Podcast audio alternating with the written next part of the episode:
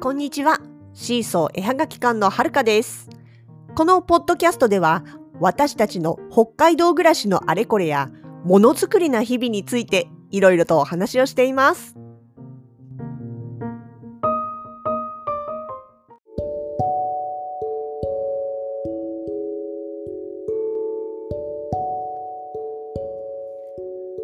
2021年4月の29日も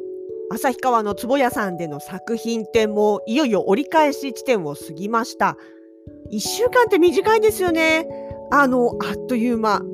本当にいつもそう思います。いや多分1週間でも2週間でも1ヶ月でもきっとあっという間。イベントってね始まるとそんなもんです。まあそんな行動作品展。今回ご一緒させていただく作家さんのね紹介を勝手に毎日お届けしておりました。本日は、3人目ですね柿原ひとみさんについて勝手に喋らせていただきますそう柿原さんとはね一番初めに出会った時にはもう彼女自身がすでに第一線で活躍されてる絵描きさんだったんですよ。で私たちもイベントには結構出てたけれども、まあ、そこまで、まあ、今でもそうですけどあのなんていうのかな有名人でもないっていうか本当にまだそれこそペーペーだったっていうぐらいですね。なったのでだからまともにあの一番最初にお会いした時はねあそうそうあのあれです。今はなくなってしまいましたけれども手作りフェスティバルでね、北エールでやってたやつが、イベントが、毎年10月にやってた大きなイベントがあるんですけれども、そこでね、えっと、セレクトマーケットっていう、まあ、絵はごじゃないな、あの形でやってるさやはなさん、布作家のさやはなさんですね。彼女が、まあ、ブースを取った時に、何人かの作家さん集めて一緒に出ましょうよっていうことでお誘いをいただいて出たんです。その時に一緒にあのその仲間にチームに入ってたのが柿原さんでした。でもねそのご一緒させてもらった初めての段階でもうすでにねなんかすごい人オーラが出てたんですよ。だから、ちょっと失礼なことできないなと思ってあのこうドキドキしてたんですよね。そしたら途中からお手伝いに来たほのかしがねなんか普通になんかさってイラストと写真のコラボとか面白そうじゃない？写真の背景にあのリアルな動物登場させるとかさみたいなことをねつらっと言い始めた時にはね、ちょちょちょちょちょちょ何言っちゃってんのよ失礼でしょと思って、すごいね、ドキドキしたのを覚えてます。まあでも、後からね、あの、お付き合いが長くなって、後から分かりましたけど、別に柿原さんはそういうところになんか細かいこだわりはないっていうか、なんていうか、あの、面白そうだと思えば何でもやっちゃうし、まずは挑戦してみようっていう、すごいフットワークの軽い人でね、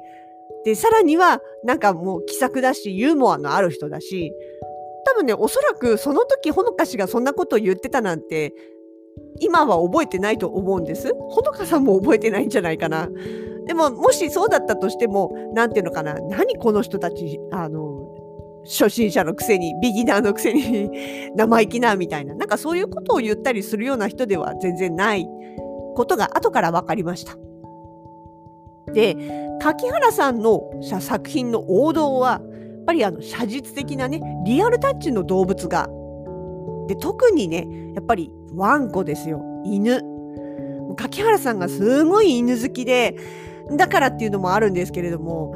あのねあそうそう。だって例えばね長沼の道の駅とかで出店してるじゃないですか。で道の駅だから結構その車に乗せてね、ワンコを車に乗せてドライブに来てるっていうお客さんも多いんですよね。で、自分が犬を飼ってる犬好きさんなんかは割と柿原さんのブースを見ると、あうちの子に似てる子がいるとか、あ、あの犬種っているみたいな感じで話しかけてくるもんですからね。で、そうすると柿原さんが、あ、もしかして犬飼ってるんですか？みたいなことを話しかけて、で、今日いるんだよって道の駅だから、あの、建物の中にはね、連れてきてないけど、今、あの、車でお留守番してる？みたいな話になると、割と決まってね、あの、いろいろお話した後に、あ、はるかさん、ちょっと、あの、ワンコを吸ってくるからって言って、ふっとね、ブースから出て、そのお客さんのところのね、ワンちゃんにご挨拶に行くようなことがよくあります。つまりね、それぐらい犬好きなんですよ。もうとにかく、ワンコの話になると、すごいね、お客さんと盛り上がってるのが横で聞いててわかるんですよね。でも、しかも、いろんな犬種の話が当然出てくるのに、それぞれにちゃんと分かってて、ああ、あの犬種だとこんな感じですよね、みたいなことで、こう、話が繋がっていくから、すごいなと思って聞いてます。そう。でで、いつぞやはね、100種類の犬の種類のキーホルダー制作チャレンジをやってたことがあるんですよ。キーホルダー1つに1犬種、1つの犬種、犬の種類ね、犬種。それを犬種違いで100種類ですよ。作って並べてたことがあるんですよね。私はね、あんまり犬に詳しくないんで、名前とかなんかも全然ちんぷんかんぷんなんですけど、私の友達でね、またこれまた驚くほどに犬に詳しい友達っていう人がいまして、で、まあでもその彼女でさえ、いや、これだけ書き分けられるってすごいよねって驚いてました。で、しかもそれね、その時ね、あの、Facebook だったと思うんですけど、100種類のそのイラストをバーンと1枚の写真にして、この研修全部100種類当てられる人いますか？みたいなことをやった時に、おそらく唯一だと思うんですよね。私の友達が当ててました。この二人恐るべしと思いましたね。そで、柿原さんのリアル絵はもちろんリアルなんですけども、でもね、リアルなんだけど、けどっていうかね、リアルでかつ、すごい透明感があって、で、しかもシャープなんだけど柔らかさもちゃんとあるみたいなね。なんか見てる人が温かい気持ちになれる絵ばっかりなんですよね。あの、色使いもすごく優しくって、あの、私もすごい好きです。で、あと、逆にね、その、リアルシリーズとは対照的な、グッズの方に登場してるのが、ゆる猫シリーズとか、ゆる犬シリーズ。いわゆる、ゆるっていう、ゆるいっていう意味のゆるですね、のシリーズなんですよ。あの、ゆるい感じのシンプルな線に、ほわっとこう、色をつけた。で、それも、あの、なんていうかな、ボワーンとほわーんと色をつけたような感じのイラストと、あと一言コメントで、これがね、可愛いんですよ。そう、例えばね、その障子にブスブス穴を開けている猫の、ゆる猫のイラストに、自分が喜ぶことをやるっていう言葉がくっついてたりとか、そう、笑っちゃうでしょ？とかね、あと空を見上げたような格好のゆる猫に、ご飯が降ってくるのを待つっていうね、言葉がついてたりとかね。なんかもうね、あ、あ、わかるわかる、あるあるみたいなね、こう思わずにんまりしちゃうようなね、そういうイラストがゆるシリーズなんですよね。でね、この毎年ゆる猫カレンダーっていうのを、ゆる猫イラストカレンダーっていうのを作ってらっしゃるんですけどね、本当これ、あの年末近くなるとこれが欲しくてって言って待ってる方とかお友達にあげるのとかって言ってねまとめて買っていかれる方とか本当にいつも人気のあのカレンダーも出てるんですよね。でもねそう私がね一番好きなイラストはかのあの柿原さんのイラストはね実は前にあの三越さんのギャラリーで個展をされてた時に展示されてたクロウンっていう猫ちゃんのシリーズのイラストなんです。黒猫のね、クロウンっていう子が旅に出て、で、その先でね、出会った風景を描いている、まあ、ゆるとね、リアルの中間のような感じのね、ファンタジックなイラストのシリーズなんです。で、その中でも特に印象的だったのが、クロウンと大間さんが水平線の向こうのお日様を眺めている絵なんですよ。あれね、た確かね、ごめんなさい。ちょっと間違ってたらごめんなさい。確かね、夕日だったと思うんですけど、あのね、いや、本当ごめんなさい。私ね、記憶が病的に怪しい人間なんで、ちょっとずれてたら本当申し訳ないんですけど、そのね、二人のシルエットもすごい可愛いんですけど、その向こうの空の色がね、もうね、何度見てもすごい綺麗で、あ、これいつまでも見てられるなって思うような、なんていうかな、吸い込まれるような色だったんですよね。ちょうど去年の3月、2020年の3月に三越さんで個展をされていて、その時に展示されていたものなんですけども、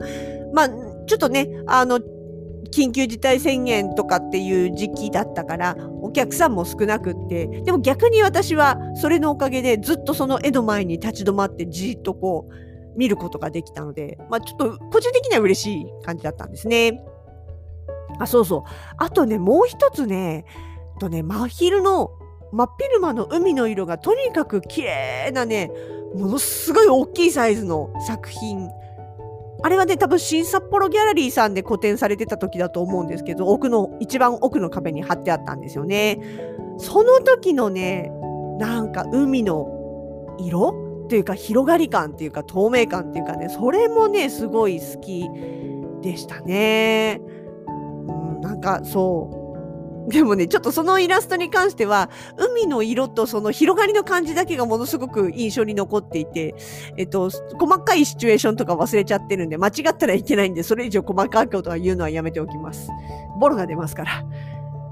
いや、ほんとね、でも、柿原さん、ここ数年はイベント出店も、一頃よりは少なくて、ほんと一時期なんか、7日間連続で地下砲とか、あの、クロちゃんじゃないけど、地下歩住んでますか？みたいな、そんな状態だったんでね。それに比べればずっとイベント出店も、もう、あの、セーブしてて、どっちかっていうと、あの、古典とかね、作品展とかっていうところに力を入れてたんですね。なんで、まあ、イベントで会う機会はだいぶ減ってて、まあ、その代わりというか、なんかパソコンが調子悪いよとか、プリンターがなんかうまくいかないよとか、そういった話になった時には、まあ、うちのほのかさんがお手伝いに行ったりとかしててね、そういうところで、まあ、ちょいちょいお会いしてたりとかしてましたね。で、あとね、その後、2020年は COVID-19 の影響でイベントが全部なくなっちゃって、で、えー、6月にね、新札幌ギャラリーさんで作品展やろうよって言って声をかけてもらって、で、そっからですね、長沼の出店などなど、ここ1年はなんか逆に割と頻繁にお会いしてるような気がします。で、なんかね、やっぱり会えばね、合間合間でいろんな雑談をするわけなんですが、あのね、話せば話すほどね、意外と私と似た者同士なんじゃないかって思い始めてます。あの、いや、あんまりね、こことこことここかみたいな具体的なこと言っちゃうとね、あの、柿原さんに、え、それ私じゃないって言われてしまうかもしれないんで、そんなの一緒にしないでって怒られても困るんで、いや、怒るような人じゃないですけど。なんで、まあ、あの、具体的な例はあげませんけれども、あの、意外と、意外と似た者同士かなって、個人的にはこう、ここ1年でぐんとさらに親近感が湧いております。がね、あの、うん、面白いというか、なんか、でもね、そう、ツイートとか見ててもね、すごい、笑いのセンスあるなっていうか、別に狙ってるわけじゃないと思うんだけど、笑えるっていうか、なんかクスッとするっていうかね、好きですね、私は、あの感じ。そうなんかね、しっかりしてそうでいて、結構あっちゃこちゃ抜けてるみたいなね。なんかその、そんなゆるい感じの、まあ、絵描きさんなんであります。そんな柿原さん。一応今回の作品展では残りの3日間ですね、5月の2日最終日までお店番に入っておりますので、ぜひ、そう、今回もね、結構いろんなイラストを壁に飾ってくれていて、なので、これだけまとめて見られるのも、まあもちろん古典とかの時は当然見れますけれどもね、旭川に来るのは実は初めて、あの、旭川で作品展やるのは初めてっていうことなんでね、ぜひ旭川近郊の方にも見ていただけたらいいのになというふうに思っております。まあこんなご時世なんであんまり強くは言えないですけれども、まあせっかくなんで見に来てください。